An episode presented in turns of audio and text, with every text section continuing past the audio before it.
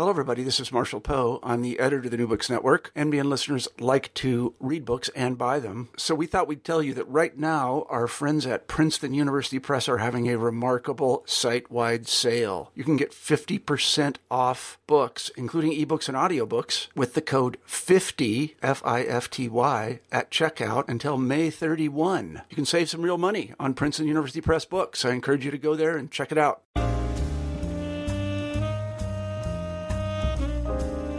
Welcome back to New Books in African American Studies, part of the New Books Network, a consortium of podcasts which showcases new scholarship for a worldwide audience. I'm your host, James West, and I'm joined today by Carol McCabe Booker, who will be talking about her role in editing the reissued autobiography of pioneering black reporter Alice Dunnigan, the first African American female journalist accredited. Welcome back to New Books in African American Studies, part of the New Books Network, a consortium of podcasts which showcases new scholarship for a worldwide audience. I'm your host, James West, and I'm joined today by Carol McCabe Booker, who will be talking about her role in editing the reissued autobiography of pioneering black reporter Alice Dunnigan, the first African American female journalist accredited to the White House, the Supreme Court, and the US Senate. In the 60s and 70s, Carol covered civil rights for the Voice of America freelanced articles for the Washington Post, Reader's Digest, Ebony, Jet, and Black Stars, and reported from Africa, including the Nigerian war front for Westinghouse broadcasting stations. She would later switch careers to become an attorney after studying law at Georgetown University, and served as counsel to public and international broadcasting, as well as organizations such as Greenpeace. Following a retirement in 2008, she helped her husband, journalist Simeon Booker, to write Shocking the Conscience, a reporter's account of the civil rights movement, which would go on to be published by the University Press of Mississippi. After Simeon and Alice Dunnigan were inducted into the Black Journalist Hall of Fame in 2013, Carol tracked down Dunnigan's long out of print biography. What she found was a treasure trove of history as well as a fascinating account of an amazing woman's life, and she determined to find a publisher for an updated, annotated edition of Dunnigan's story. Pulitzer Prize winning American journalist Hank Klibanoff has described the book as, quote, wisely edited and lovingly reshaped, a living, sometimes surprising, and often uplifting history of the race, gender, and poverty obstacles that rose and then fell in Jim Crow America during the 20th century and I, uh, Carol joins the program now. So um, I'd like to introduce Carol Booker to the show today. How are you doing, Carol? I'm fine, James. It's such a pleasure to talk with you. That's great. Thanks. Um, how's the weather over there? Hot, very hot, very hot summer. yeah, hot in the UK too. Um, so we're going to be talking today um, about your kind of re-release, your editing of Alice Dunnigan's autobiography. So before we get started on that, um, if you would like to introduce yourself to our listeners, uh, maybe give a little bit of a brief bio of yourself, um, your background, and then how you came across Alice uh, Dunnigan. Well, I started my career as a journalist. I came down from New York City to Washington, D.C. after college and worked as a writer editor for The Voice of America. And it was as a journalist covering the civil rights movement that I met not only my husband, who was Washington bureau chief for Ebony and Jet magazines, but I also was introduced to Alice Dunnigan, although that was a very brief encounter. In the case of my husband, we got married. And then in I became a lawyer a few years later. After about seven years as a journalist, I decided to go to law school at Georgetown and then after law, law school decided I didn't really know much about the law without practicing. So I gave up journalism and became a lawyer in the fields of civil rights, the environment, and then finally uh, U.S. international broadcasting again. And it was at an event at which my husband was inducted into the Black Journalists Hall of Fame that I was reminded that Alice Dunnigan had written a book about her experiences uh, coming out of Kentucky and breaking through so many barriers, not, not only as a person of color, but as a woman. When the MC was introducing my husband in, his induction into the Hall of Fame, he mentioned that his book, which had just been published, was so easily available. And then they inducted posthumously Alice Dunnigan, who had died in 1983. And I remembered at that moment that I had met her and I was familiar with her book, but I'd never read it. So I decided I would go and look for it. And it was very, very hard to find. It was only available in the end at research libraries, such as our main library here in Washington, and Spingarn, um, Moorland Spingarn Research Center at Howard University, the Library of Congress. Well, we live just a few blocks from the Library of Congress, so I decided to read it there. And I was absolutely fascinated. It was 673 pages. And so it took several visits to really read it at the, the, pace that I wanted to read it, to really absorb it.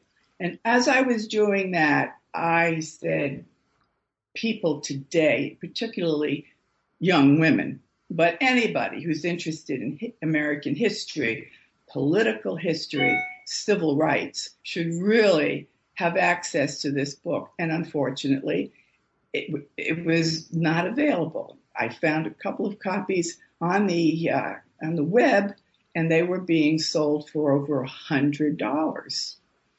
So it was not only a question of the length of the book, which would perhaps dissuade people from picking it up, but also the price.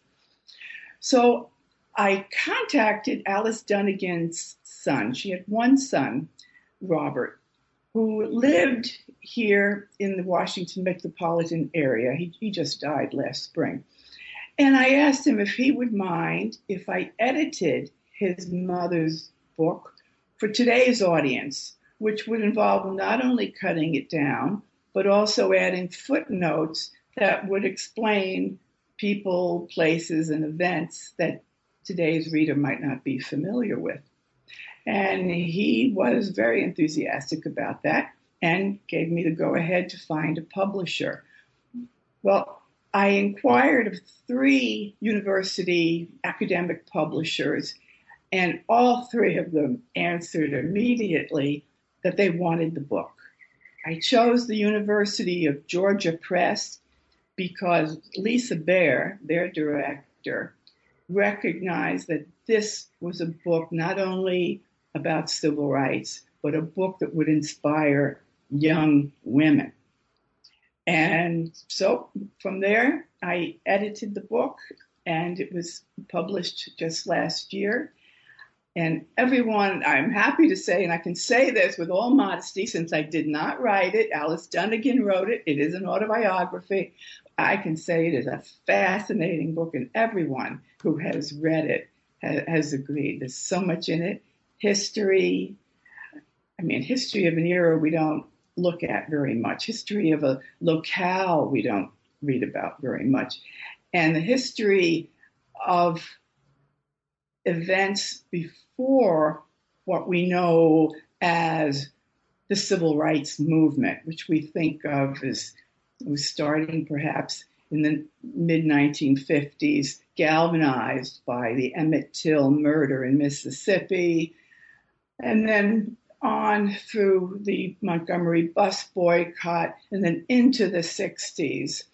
But there was a lot going on in civil rights in America in the 1940s and early 50s.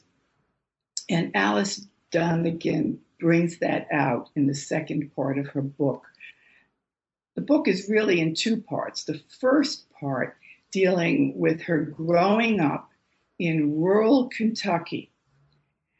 And there's a lot in that part that, as Alice says, it reads more like a novel but she says that's the way it was. It was a scene of poverty and discrimination, but it was much different from the Deep South. Kentucky was one of four border states, we call them. Those are the states that had slavery back in the time of the Civil War, but did not secede from the Union. Maryland, Delaware, Missouri, and Kentucky. And perhaps that contributed to the fact that life in Kentucky from when Alice was born, 1906, till she left in 1942, it was different from Mississippi. I'll give you one example that I found fascinating. She talks in the book about a morning in 19, say, 1920 when her mother and grandmother were so excited they were going to get to vote in a presidential election. The first time that women could vote in a presidential election across this country because of the passage of the uh, women's suffrage amendment to the Constitution. So her mother goes off early in the morning. Her grandmother was ill, and Alice took care of her that morning. And her mother goes off walking the four miles to Russellville, their, their local town, to cast her ballot, all excited to get there before the lines formed. And I read that Alice focuses on her grandmother's illness. Her grandmother actually died that morning. And she she doesn't focus on what I thought was fascinating, in that here is her mother, a black woman, voting in 1920. And how many years later? In the 1960s, there would be black women, men, and children dying to assert that right. On the Selma um, Bridge, the Edmund Pettus Bridge in, in Selma, Alabama, in Birmingham. I mean, this was a, a big deal.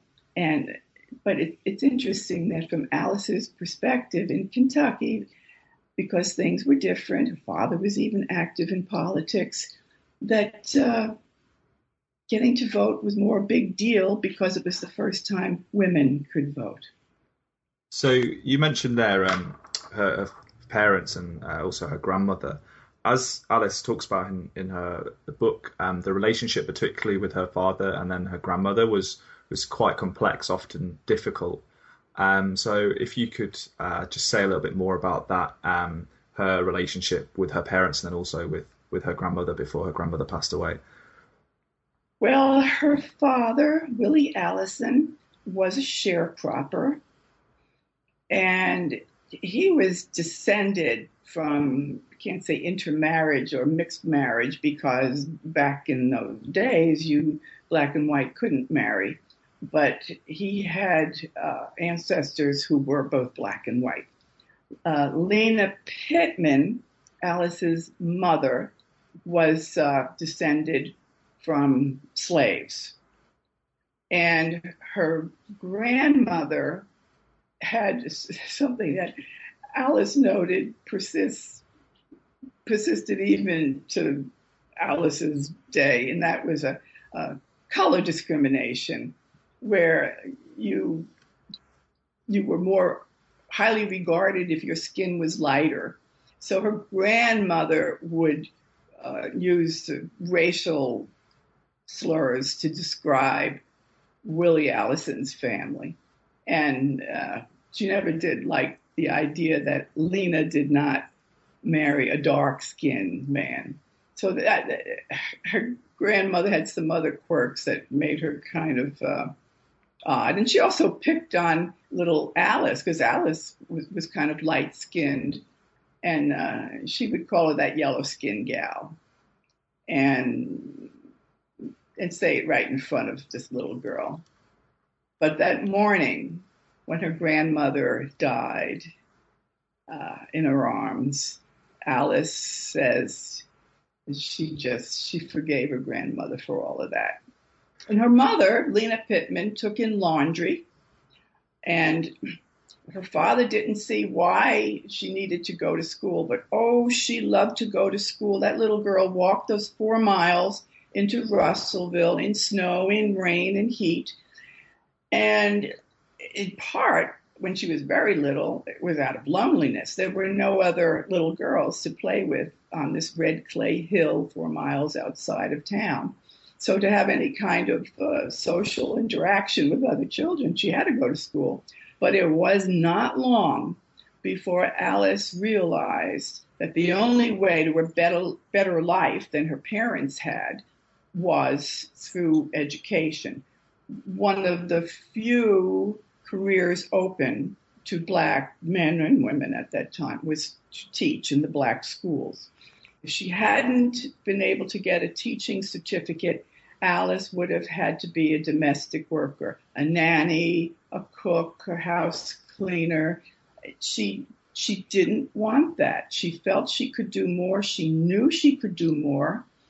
And so she gobbled up education, actually being uh, either the first in the class or close to it all the way through and having fantastic attendance. So one summer, when she was applying for any kind of work uh, at a, a, college so that she could get a teaching certificate after she graduated from the two-year high school that they had for blacks in Russellville. She couldn't she couldn't get any work or there were no grants for college at that time and her parents told her they couldn't afford to send her to school. And her father didn't really see why she would even be interested. He said, Nobody else in the family uh, went to college. Why do you want to? But in the fall, very downcast, she went to her uh, Sunday school. She was the secretary for the local Sunday school. And the town's, I think he was the town's black dentist, he came along and he happened to be the um, preacher at the church. And he said, Well, Alice, where are you going to college? Several of her friends were going. And she was almost in tears. She told him her parents couldn't afford to send her to college. And he sort of erupted and said, You tell your parents to talk to me because he knew she had been valedictorian in high school. So a week went by, she didn't hear anything. She went to a sandlot baseball game, try to forget her miseries. And all of a sudden, her mother and father pull up in a buggy and they tell her, Get in, you're going, we have to get you ready to go to school tomorrow. And she's, she's what? And they told her that the um, reverend had spoken to them and told them it would be a crime not to send Alice to college. And that if necessary, he would pay for it, but he would lend the money to Alice and she would have to pay him back. And he was so confident that she would do that that he had no hesitation to offer the money. So they got her ready, got some clothes together, put them in a patched up trunk. And the next morning, she went off to college in Frankfort with, um, I think, two or three classmates. And then, then once there, other girls who were supposed to wait tables in the dining room and that kind of thing didn't show up. And they turned to Alice and said, Would you like a job waiting tables? So she worked her way through you kind of split, or Alice's kind of career can be split into to three sections. So you have the kind of teaching, and then you have her career as a journalist, and then later she uh, goes into politics.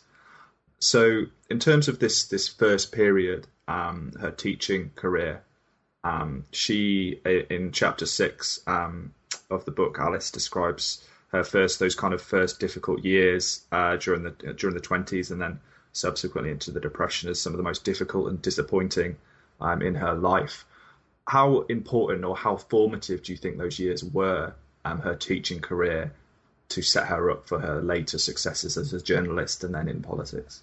Very important. And I right away in those those chapters, we see what Alice Dunnigan is made of. Here's here's an example she goes off to this, the Reverend Bixby, the same sponsor, drives her to her first job in a tiny hamlet about 30 miles away from home. So she's going to have to live there because there was no way to commute 30 miles in those days. It would take too long, even in a Model T Ford, which is what the Reverend drove. So he helps her find um, lodging with two elderly ladies. And then he takes her. It's a little, it's a, I mean, it is small. There are about seven houses and a church. And then other people who would come to the school would be far out in the rural areas and have to get there somehow or try to live with somebody closer like she did. So he takes her down the hill from the uh, lady's uh, house to the schoolhouse. And her, the first thing she sees is very, this is the first job. She's 18 years old. She's very disappointed it's a run, it's typical though. It's a rundown, one room schoolhouse, and it, it's pretty dilapidated. They go inside, and there's it's, it's unfinished floor, all dusty, so when you walk, you kick up dust. There are no desks. There are old church pews in there that, that were given to them, so the children sit on church pews. There's a leaky roof. There's a potbelly stove, the chimney of which is um, hanging by wire from the ceiling. And where there should be windows, one on each side of the room, there there's what would have been windows, but now they're covered with cardboard. So it's it's pretty bad. Outside, there's a place in the yard where coal would be dumped, and the teacher getting there at seven o'clock in the morning before the students would have to get the coal, bring it in, and fire up the stove so the place would be warm enough for the students. So there were eight grades in this one room, and the enrollment was something like 60, and usually about 40 kids showed up which was pretty good for a rural area where children often had to be kept out of school to help uh, work on the farm. So she's she's thoroughly disgusted by the condition of the school. But she doesn't say anything. She's so proud that she's gotten the job finally because she, she found it very hard to get a position without having experience, which led to the question well, how do you get experience if you can't get hired? But somebody died actually just before school opened and they had an opening and she was the most qualified so she got this on the spur of the moment so she she sets about uh, organizing the students she had three who were eligible to take this countywide test that would give you a certificate of graduation Nobody in the school, she found out, had ever passed it before. And she didn't know was it because they were intimidated? Were they did they drop out before they reached the eighth grade? Or were were they just not prepared to take the test? All black and white students all took the same test. So she set at her as her first goal that she was going to prepare these three students to take that test and pass it. And then she organized the others into their different grades 40 students in a room, all different grades. And she organized the study plans for them. And then uh, the, the first month passed, and she went down to the county seat to get her paycheck. And while there, she went in to see the local school superintendent and she presented him with a list of things that she wanted for the school. He was really taken aback. And you can this this is what I mean by she proved what she had inside. 18 years old, she walks into this school superintendent and says, "We need windows. We really need a new roof. We need something to to, to take care of the floor." He realizes that dust kicking up from the floor is going to make the kids sick, and that's going to cost money for the county.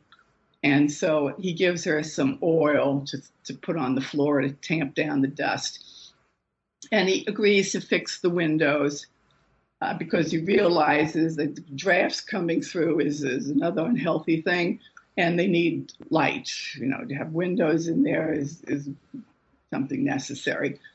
And he also volunteers that they have in a warehouse some desks that they're getting rid of that were in a white school, and that if she can get somebody to pick them up and transport them, she can have them too. So she she she comes back with a whole list of good things to, to help improve the school. And she uses her sewing skills, which she learned as a young girl, to help the girls make curtains for the windows and and brighten up the place and make it look decent. Uh, and then she organizes something they never had before, a parent teachers organization. And she, she gets the parents together and they have festivals uh, like um, song fests around Halloween and Thanksgiving and pageants, uh, little things so that the kids can be learning from it and the parents can be contributing and they can make it a much better school. And it's an amazing year. But I'll tell you, something something bad happened. And I won't tell you what it was. Maybe you know if you read that chapter. But uh, if anything can go wrong, it will. And there was an incident that almost cost her her entire career, right there in the middle of her first year teaching. But it all also almost cost one young man his his life and another his freedom. She she survived that, and it's uh, it's a fascinating fascinating thing. So during this this period when she's um, she's teaching, she's trying to establish her career as a teacher. Um, she also begins to write for kind of some of the local or regional newspapers, so the Kentucky Reporter, the Louisville Defender, the Louisville Leader.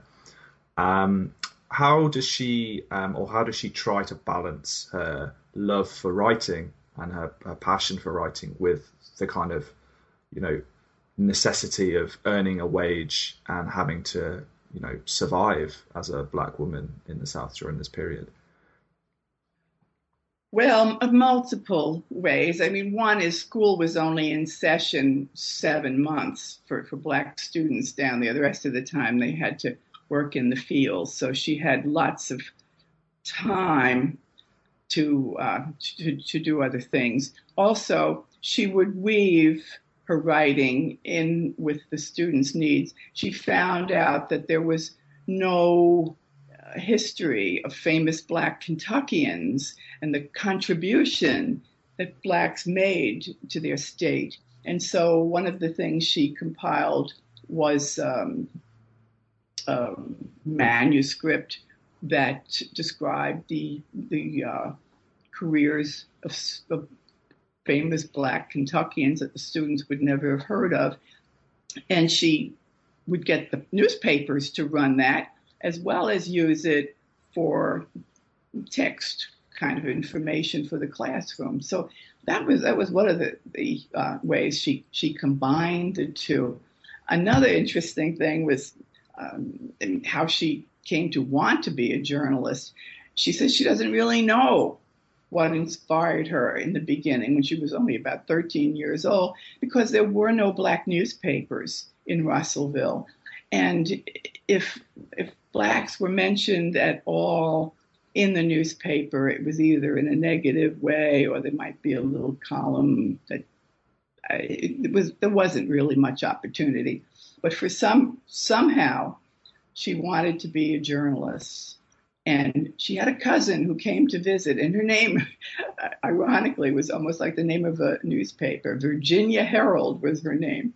And Virginia was going on to, I think it was Owensboro, nearby larger town, and um, helped Alice to get uh, hired by that newspaper, that black newspaper, weekly, to write about goings on in the community. What he had, the, the editor had a page of this is what's happening in Owensboro. This is what's happening in Russellville. This is what's happening such and such a place. And he would have what we call today stringers.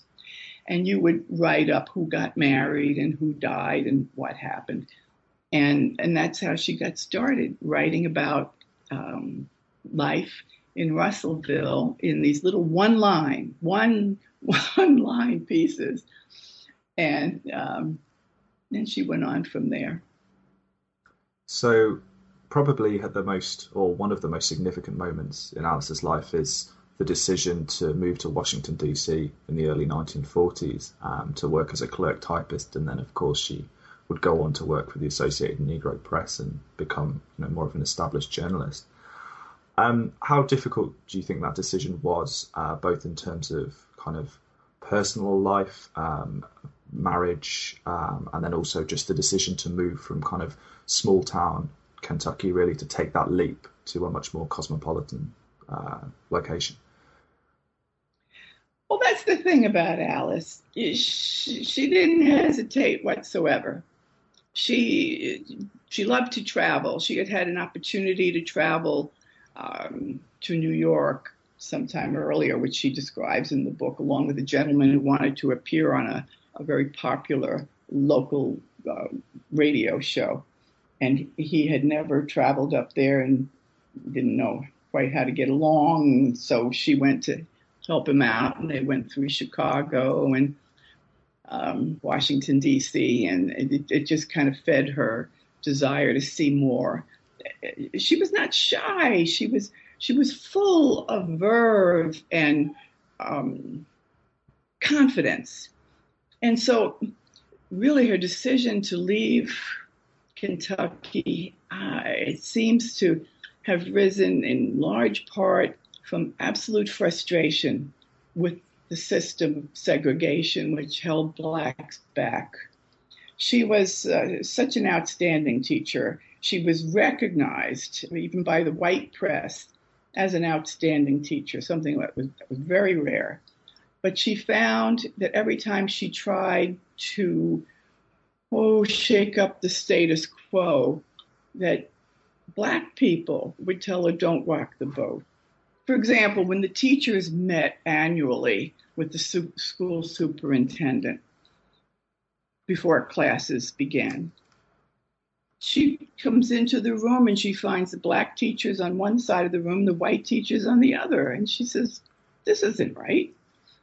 And so she tries to talk some of the black teachers into going and sitting on the white side of the room. And they tell her, Don't rock the boat.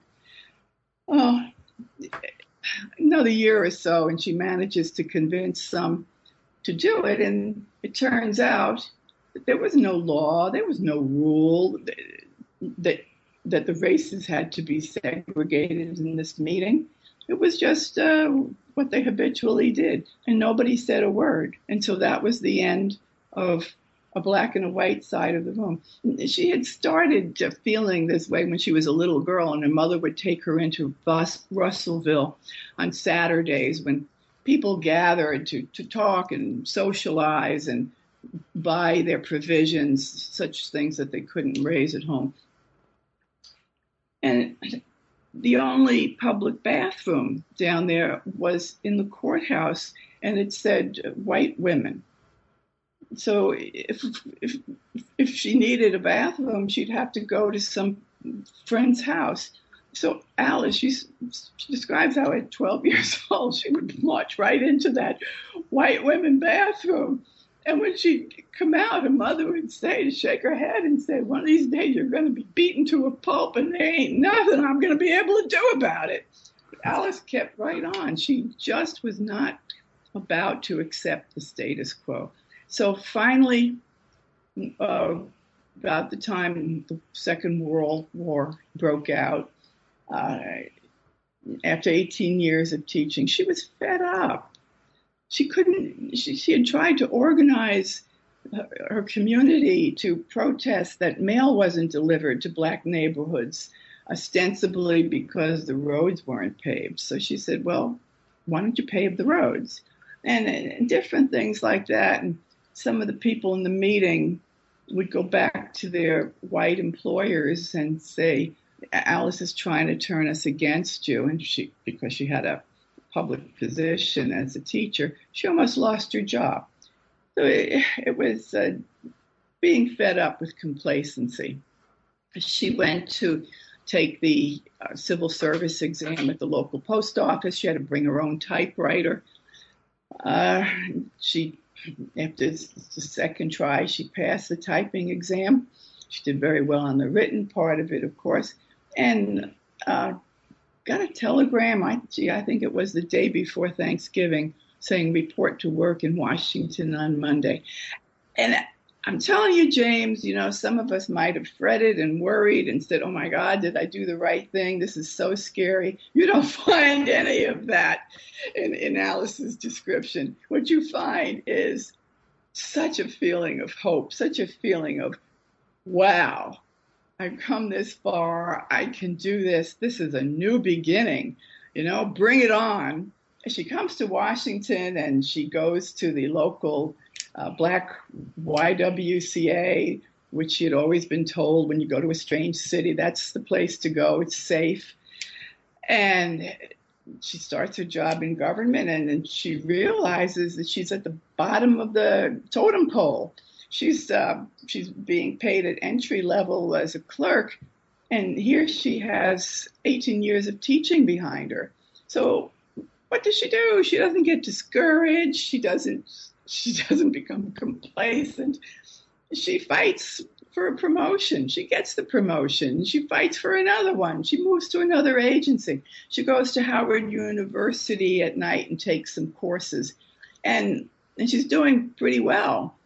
And then the war ends and the government cuts back. The agency is dissolved and she has to find something else to do and she had been freelancing for the Associated Negro Press, which served some 112 newspapers, something like a um, a UPI or an AP today, except they didn't use uh, telegraph or wire because it was too expensive. She would write her stories, send them to Claude Barnett, who founded the uh, association, and then he would distribute it to member newspapers, which numbered, as I said, about 112, and several dozen in West Africa. And some of her stuff was even translated into French in some of those countries. So she she just always kept looking for opportunities, and she had such a can-do attitude, and she was not shy. There is one writer writing about somebody else that sort of suggested that uh, uh, this other person was less shy. Less shy? I mean, you couldn't be. Alice was not shy. You never got anywhere by being shy, but she was not obnoxious or abrasive. Everybody who knew her will agree she was um, gracious. Her son put it, I think, the best. He said the one word he would use to describe his mother was persistent. If she asked you for something on Monday and you didn't have it, she would be back on Tuesday, back on Wednesday until she got it. And, and that was how she handled her approach to, to journalism to keep looking at walls and barriers and ceilings and saying, well, I don't know why they're there, but I'm going. I'm going through them. And she did. So you mentioned Claude Barnett there of the Associated Negro Press. Um, obviously, the relationship between Dunnigan and Barnett hugely important for her establishing a career in journalism. Um, but again, it wasn't often the easiest of relationships. Um, Barnett's, uh, you know, had attitudes very much indicative of the kind of sexist nature of the time in terms of journalism and print uh, publishing. So, um, how how did that uh, relationship work between Dunnigan and, and, Barnett, and how did Dunnigan try and push back against the kind of um, sexist assumptions that Bar- not just Barnett but more broadly uh, black editors and black publishers had about her abilities as a journalist? Well, I guess one of the best examples is uh, I can think of two right early on that that helped her establish how she was going to deal with Claude Barnett, who she describes uh, as a sexist, But that's that's again, Alice is never bitter. That's her attitude is that's the way it was. So he was he was not atypical of editors, and she wanted right off the bat when he finally gave her a chance to be the Washington bureau chief, one person bureau, uh, at a fraction of the salary he had uh, offered to two different men who turned down the job. In fact, they were offered salaries, and she was told she could begin on a trial basis at something like a penny a word. And, and after a week of that, she told him, I can't live, nobody can live on this. And so he upped it a bit. And it wasn't for quite a while that he finally gave her a weekly salary. But she, she would just keep, keep pursuing and keep pushing that way. Well, she wanted to, she, her first assignment with him as a, a full time reporter was to cover something going on in the, in the Senate. It was a discussion about the ouster of Mississippi Senator Bilbo for impropriety. So she she didn't know what to do. When you come to Washington as a reporter, and I can identify with this I came right after college, you really don't know what to do in many circumstances, how to do it. And it's really helpful if somebody takes you under their wing and gives you some guidance. Well, she's standing in line with the public, waiting to get in to hear the debate over Senator Bilbo. And she's waiting and she's getting very frustrated because at this rate, she'll never get her story. So she sees some men walking by and she can see by oh, the way they're dressed and what they're doing, carrying, and whatever that they're journalists. So she follows them, and they go to a stair stairwell that's um, protected by two guards and a red velvet rope across it. And she's she starts to go up, and they they challenge her and say, um, "Where are you going?" And she tells them, "I'm a reporter. I'm going where they're going." And they say, Well, we don't think you belong up there, but they'll take care of it when you get there. So they let her go up.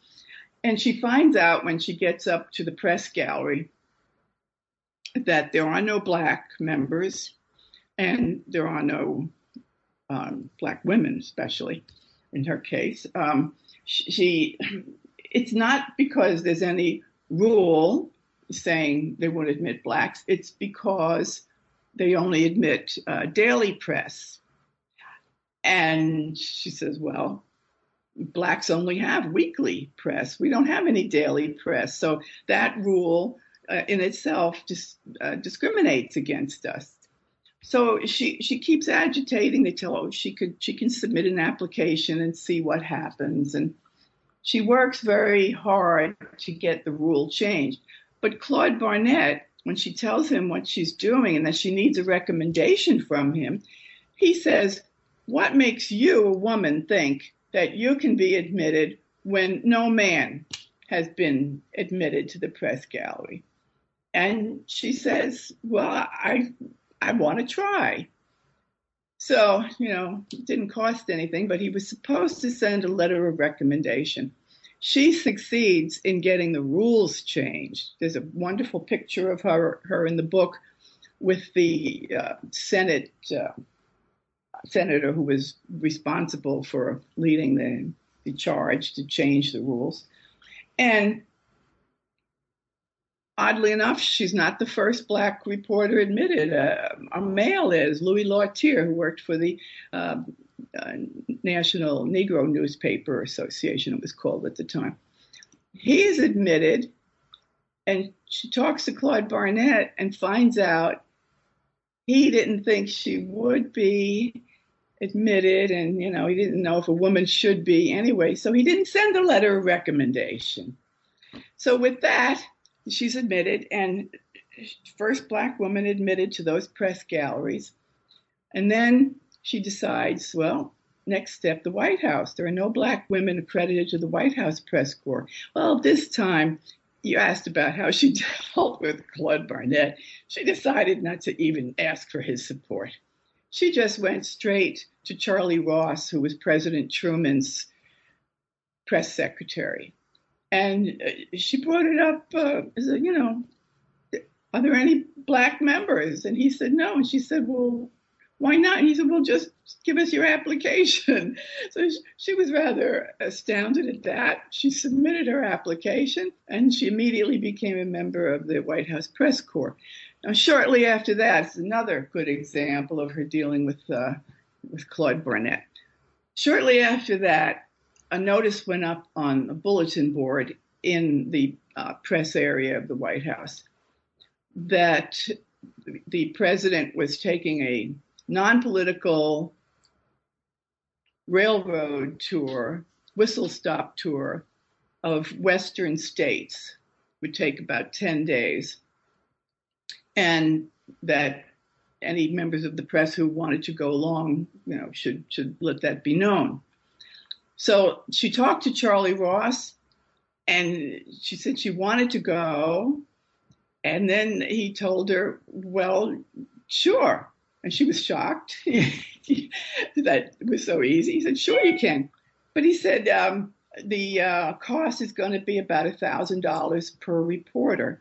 Well, she, again, this is news to her. She, she wouldn't let on that she didn't know this because she assumed that the White House pray, paid for reporters to accompany the president, which isn't the case. Each um, news outlet that sends a, a reporter is responsible for his or her expenses. So she goes to Claude Barnett and she tells him she has this wonderful opportunity to cover this Western tour that the president is taking. And he says, Women don't make trips like that. Well, you can imagine she's totally disgusted. And she said, Well, I have this opportunity and I want to do it. And I think it's important for our readership to see what President Truman is doing. And she, she gives him all the reasons. And he says um, something like, Well, how important is this trip to you? And she says, Well, it's, it's very important.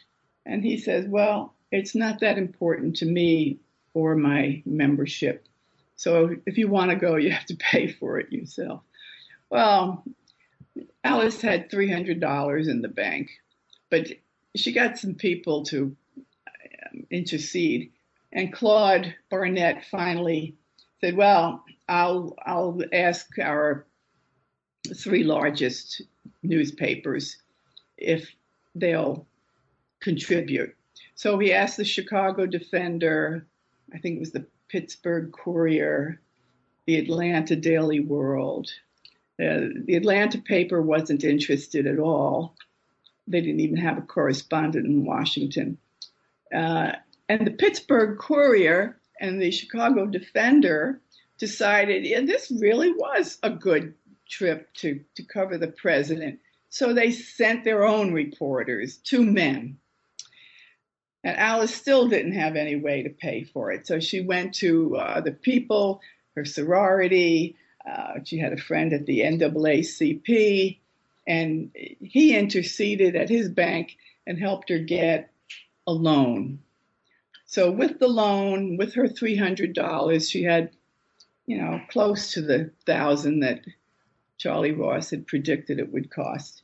And so she decided to pay for it herself. And she never let on to anybody that she did because she, as she told her son later in a letter, she figured they would ridicule her for that she she went on her own and she proved Claude Barnett wrong because she was on the front page of almost every one of those newspapers for the the uh, two weeks that she was away, and she got some very good stories. Uh, in fact, when she she first sent in a story, another Claude Barnett uh, attitude problem she, again, without anybody telling her what to do or how to do it, she sent in a story, and Claude Barnett said, There's no black angle here. There were no black people in these towns that uh, President Truman was stopping in. And you didn't talk about civil rights in those days if you were a politician. So Claude Barnett said, There's no black angle. Well, Alice is thinking, she can't let that stop her. So Eddie Folliard, who was a Pulitzer Prize winning reporter for the Washington Post, saw her gathering up all those mimeographed materials that the press car had on the, the president's uh, train. And he said, No, no, no, no, no, don't bother with that. He said, Because by the time your copy comes out in, in a weekly paper, uh, that's all news. People will have heard the president's speech on the radio or read about it in the daily papers.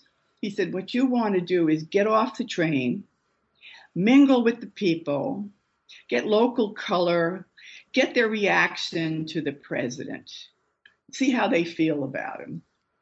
So, with that help, she started to do that. And then she devised a very clever way of getting around Claude Barnett's uh, feelings about there being no black angle. She, she'd write something like, there were no Negroes in the crowd of 2,500 people who gathered at the railroad station in such and such a city to hear President Truman talk about such and such. And that was the black angle. There were no blacks there. And then she'd go on and report her story. And then she had a real break. She didn't get a break from the two male reporters from the Chicago Defender or the Pittsburgh Courier. They kept to themselves, they didn't help her at all she so one night the president's train stopped where it uh, had no uh, schedule to stop. It was a college town Missoula, Montana, and they stopped because there were several hundred college students along the tracks hoping to get a glimpse of the president. And around midnight, train stopped bunch of reporters, those who were awake, Alice uh, among them, jumped off the train and gathered around that platform at the rear of the last car. And President Truman came out in his pajamas and robe and talked to the students for about 10 minutes. And then he took some questions.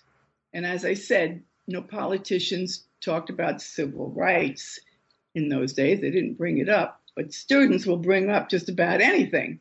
And they did. One student yelled out, Mr. President, what can you say about civil rights?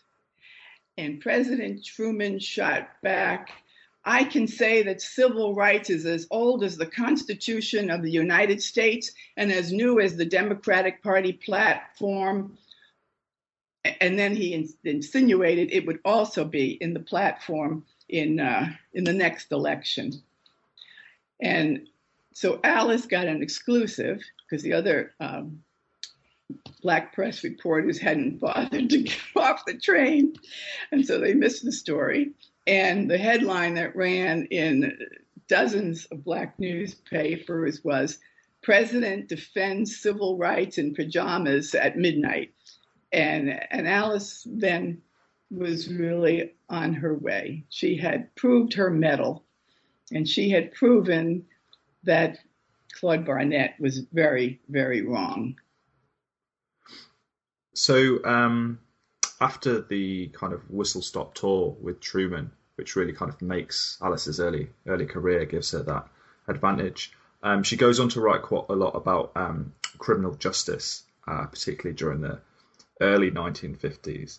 Um, how does her writing become more, or would you say that it becomes more activist or more political in its orientation, and particularly as she moves towards these kind of profiles or um, coverage of criminal justice, of um, criminal cases during that period? Yes, the black press had a very important role to play at that time in, in that, as, as I mentioned, the, the white press nationally, wasn't just Kentucky, ignored news of interest to the black community unless it was a crime. So if if um, somebody, if a black man was accused of rape, oh, that would be big, big story in the white press, the mainstream press. And if there was any injustice and any effort to give the man a fair trial and to see that justice was done, that did not appear.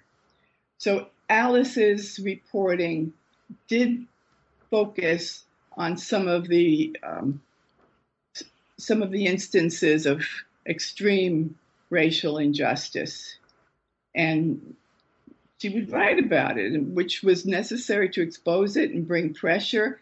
And so, but it, it wasn't it wasn't so much being an advocate as exposing things that nobody else was paying any attention to, injustices. And if that made her an advocate, well, so be it. She was comfortable with that. Um, even as she kind of progressed as a journalist, um, she was still often, uh, you know, scraping by, uh, living close to the poverty line. Um, a lot of that seems to be due to kind of still being on a quite a low rate in terms of freelance. Um, so even as she kind of progressed as a journalist, it seemed that uh, at least for a lot of her career, uh, she wasn't as well compensated financially for that. Um, to what extent eh, would you say that's kind of uh, the result of her race, um, the result of her kind of upbringing, of her class background, of her gender, uh, or a mix of these different factors? Well, part of it is because the black press didn't have much money. No one who worked for the black press made as good a living as people who worked for the white press, and journalists' salaries aren't that great uh, even today. Um, except in, you know, big TV stars and things like that. But the print press didn't pay very much, and the black print press paid even less. But also, um, there was Claude Barnett's um, position. I mean, it wasn't just uh, sexism, but he he had difficulty collecting dues from his member newspapers. And the reason for that they were all struggling. And the last bill you'd pay would be your membership dues, you know, after you paid for your electricity and your heat and stuff like that. So it was a struggle, and she did some freelance magazine writing, some other freelance writing. There was one point when she was in such desperate straits that she actually considered helping a bootlegger just to earn a little more money. But uh, while she was mulling that over, uh, there was a police crackdown on bootlegging in Washington, and she was so glad that she had not done that. But it was extremely difficult. She would go down to a pawn shop on Fridays with her only possession of any value, her watch, and she would pawn it for about $5 so that she could eat over the weekend until the Associated Negro Press sent her her paycheck on Mondays. And she had asked them to try and get it to her on Fridays, but they, they never did. So she would find almost every weekend that she was in desperate straits. Thank God for the embassy parties in Washington. She did cover events at the embassies with other journalists, and uh, you you ate quite well at those.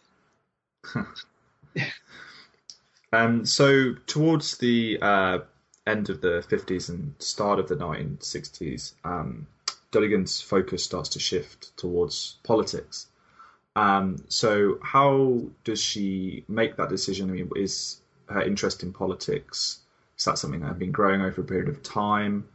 What were the factors behind her kind of looking to shift careers again. So she had originally gone from teaching journalism, and then now during the early 60s, she makes that kind of shift into the, the third part of her career during the 60s with this kind of uh, more political.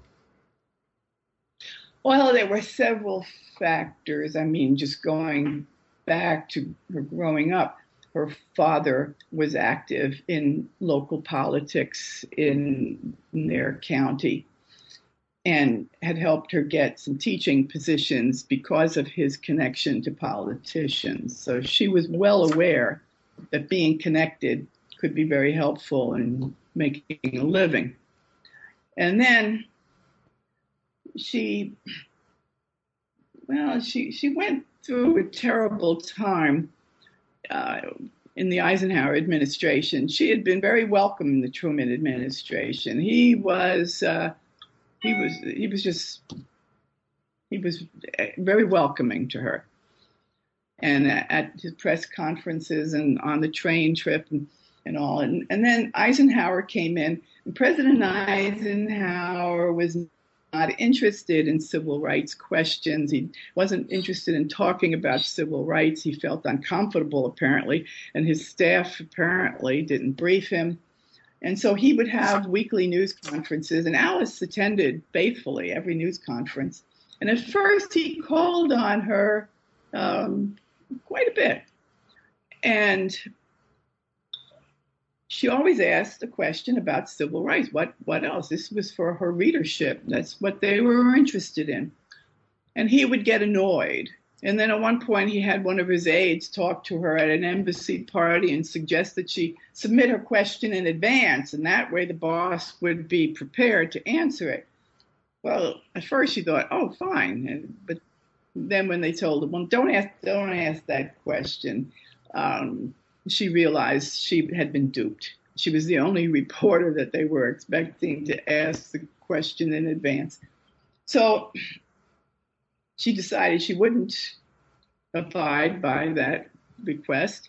But it didn't make any difference because by then President Eisenhower had decided on his own way of dealing with Alice Dunnigan, which was to completely ignore her, to look right past her, never take a question from her uh, again for years. Uh, to the to the point where one white reporter said to her after a news conference, do you realize how many times you stood, you know, how you stand, Mr. President, and you hope to be called on? And she said, No, I wasn't counting. He said, 17 times. Well, that went on. And then another black female reporter came from the Chicago Defender, and Eisenhower took her questions for a while, but her questions were also on civil rights. And so he stopped uh, calling on her too, and she stopped going. Alice kept right on going and kept right on trying. So I think she was uh, very fed up, probably, with the Republican Party after eight years of Eisenhower, and uh, she she volunteered to work on the Kennedy Johnson campaign and went back to Kentucky making speeches for the uh, candidates and she was very impressed with Vice President uh, Johnson, uh, in part because of his Southern background. And uh, she took more time to learn what he was all about than many other people did. Some many people wrote him off as eh, just another Southerner who's being brought in for political uh, leverage in this election but she thought he was sincere, and he had been uh, chairman of the president's committee on equal employment opportunity, and he he had uh, expressed some positions that indicated that he was very sincere and serious about civil rights.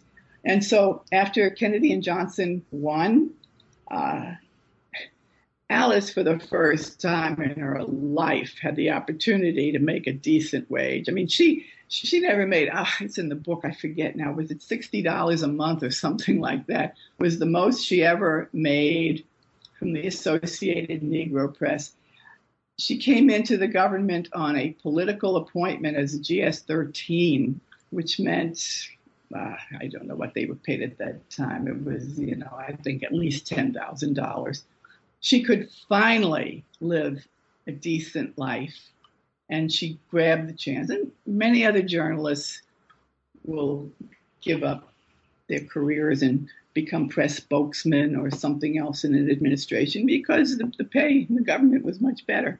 And that's what she did. She worked as a education counselor to the President's Committee on Equal Employment Opportunity, which later became the EEOC federal agency, and that was later set up under President Johnson a uh, presidential committee on youth, and she became counsel to them too. Then um, Richard Nixon was elected uh, later on in, what was that 19 yeah 70 anyway Richard Nixon was elected and Republicans were eager to get rid of um, people who were there from the Democratic administration and she decided it was a good time to retire Okay, so um, we're running a little bit um, short on time, but uh, I just wanted to ask you a couple of questions about your editing process. Um, so, first of all, the original text uh, you mentioned it earlier. You know, over 670 pages long, and you've got it down to a pretty tight 200, and then obviously you've added the notes on top. Um, so, firstly, uh, our listeners would just be interested to hear more about um, how you went about the process of cutting the book down, um, which sections you decided to cut, uh, if maybe there were sections that you didn't want to cut but you were necessary to take out. Well, one reviewer, um, and all the reviewers praised the book. I was very happy about that. One reviewer made a funny comment that I had edited it with a machete. but that that was all right because I left in all the exciting parts, which is exactly right. The original book is in three parts. She discussed in, in the lengthy part three her years working in the federal government. And that was pretty much been there, done that to me. I think almost anybody who had worked in the federal government particularly women, particularly minorities, would have similar stories. It was not as trailblazing or stunning as the earlier parts of the book. I wanted people to read her earlier parts of the book, which showed how this woman with such a modest education, such a modest background, had conquered a world that was completely new to her. And to get people to read that meant making a book that was very manageable and exciting from beginning to end. And so I lobbed off part three. I mentioned in the epilogue that what what she did for the government and that her son um, in her later life was living near her in Washington and, uh, would accompany her to uh, galas and White House receptions and things like that. So, so that's how I approached it. And as far as the earlier parts of the book, I don't think I missed anything vital.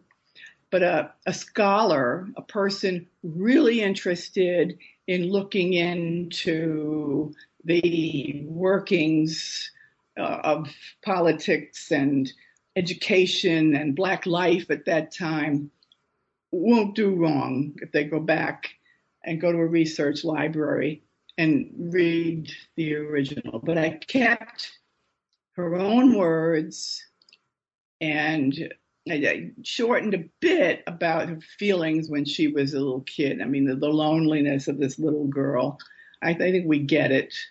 You know, nobody to play with, and and you know, I I I tried to be very sensitive to her because I said, what would I want someone to do with my work if I were in the same position? What would Alice find? What would Alice think was very important? And her her family thought this was okay, this was good. So I'm I'm very pleased, and I'm very pleased that it's her voice and that somebody could have taken her book and wrote about her. They could have written a biography. But she had gone to all that trouble to write painstakingly about what was going on in that time. And because she self published, and because of the the era she did it in, book came out in 19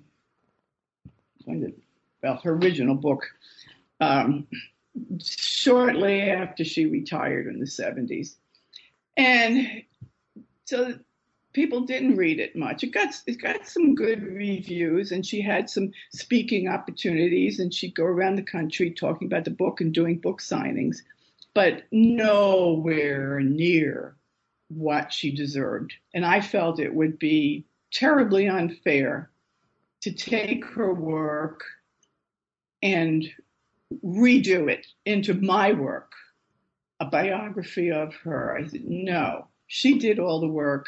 She gets the credit. This is the autobiography of Alice Dunnigan.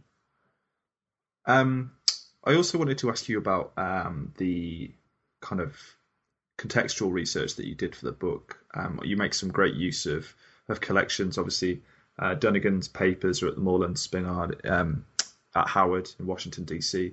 Uh, you also have got some stuff from Claude Barnett's papers um, up in Chicago. How much um, kind of how valuable was that in terms of the extra context you were able to get about Alice's life through those papers, through her own papers, then also through the papers of people such as Claude Barnett? It was very valuable. You know, some things had been written about Alice, and I found out that like some essays, you know, sections of other books, I found out that they were they were replete with errors, even pieces that were written by people who should know better, uh, academics with research backgrounds. And the way you find out what the real truth is is to go to um, original firsthand materials. Don't rely on somebody else's interpretation. And I, I, found that in the letters of Claude Barnett, I mean, there it was spelled right out, his offering the job of Washington bureau chief uh, to a succession of men and discussing salary with them and several, you know, whatever it was, several hundred a month or whatever. And then turning around and telling Alice it would be, um, I think it was a penny a word, half a cent a word or a penny a word, something like that, which was absolutely ridiculous. And she'd knock herself out trying to make uh, a living on that. Uh, so, and Moorland Spingarn uh, had her own letters. She, they, there was one beautiful letter to her son, which described how important it was to her to go on that whistle stop tour with President Truman and how because she had to take a loan and spend her own money that she, and that she didn't want anybody to know because they would ridicule her she wasn't able to send him a high school student at the time um, an allowance but that she would make it up to him. He lived with her parents and because her husband Charles Dunnigan for reasons described in the book. And she's again very kind about that and blames it more on the system than on Dunnigan himself. He was never inclined or able to support her and their baby. And, and fortunately, Alice's parents took care of little Bobby. Um, and he did go to college and joined the Marines, and he became a successful professional. And um, yeah. so that letter was in Moorland Spingarn. And um, I mean, there were also people around who knew her that I could talk to. Some journalists, like my husband, he knew he as he wrote the new foreword to the book based on uh, his knowledge of her and how, you know, with no office, no secretary, uh, she managed. And he was sent to Washington to set up an office for Johnson Publications and had a, a secretary and a staff of uh, five to seven, including full time photographer, writers for Jet, writers for Ebony, an office manager, uh, John H. Johnson, who'd had this great success with Ebony magazine and had started in 1951 Jet magazine, which he intended to be the Bible for blacks about what was going on in the black community, a, a news magazine, pocket size. He was determined to have a first class operation, and he wasn't even going to settle for an office in black section of Washington. Blacks couldn't get any space in downtown Washington at the time. But uh, he insisted, and they managed. And they got right down there on uh, Constitution Avenue first, and then moving up to a block within a block of the White House. And my husband gives Alice credit. What she did, and I mean headlines in black newspapers across the country every week, they say that she did more to bring to the black community at that time, the 40s and early 50s, to bring to them news of what was going on, the outrages in the Congress. Remember, blacks were beginning to get voting blocks in major cities at that time, in Baltimore and in Chicago and New York. And Alice would be sitting there in the gallery uh, maybe the only black reporter at the time, and have to listen to congressmen using racial epithets. Doesn't happen anymore, but that's the way they acted back then. And she would report it. It would be in the headlines. Let people know this is what the congressman is doing and vote accordingly. And so, all, all of it, newspaper clippings, um, things that aren't available online. Not everything that was in the black press at the time is available on uh, ProQuest or some other uh, databases. But in Alice's papers at Moorland Spingarn were quite a few clippings of her articles. That's great, thank you. Um, we're pretty much out of time now, Carol. Um, so I'll just finish up with with my usual final question, uh, which is, you know, uh, if any of our listeners are interested to find out more about Alice Dunnigan, or um, if they can find out more about your own writing or your own work, um, where would be the best places for them to go? Well, for Alice Dunnigan, I, if you just want a smidgen, the best piece that was ever written about her and is accurate was written by a man named Michael Morrow, and it's just it's an essay. It was in a local newspaper in Russellville, and he remembered as a child hearing his grandmother say, "Alice is coming to town. Alice is coming to town," and and then as he grew up, he realized that was Alice Dunnigan. And then when her book came out, he read it. And then later on, he came to Washington, did research at Howard University, and met with her family and wrote an accurate, beautiful essay that summarizes Alice's life. And that's available on the internet. Michael Morrow is his name. Other than that, I would read Alone Atop the Hill, the edited version of uh, the autobiography of Alice Dunnigan, which I would hope would be available through a library or uh, Amazon or University of Georgia Press. I mean, it is a fascinating story, and I'm very happy that a, a committee of the American Library Association that focuses on books appropriate for young readers.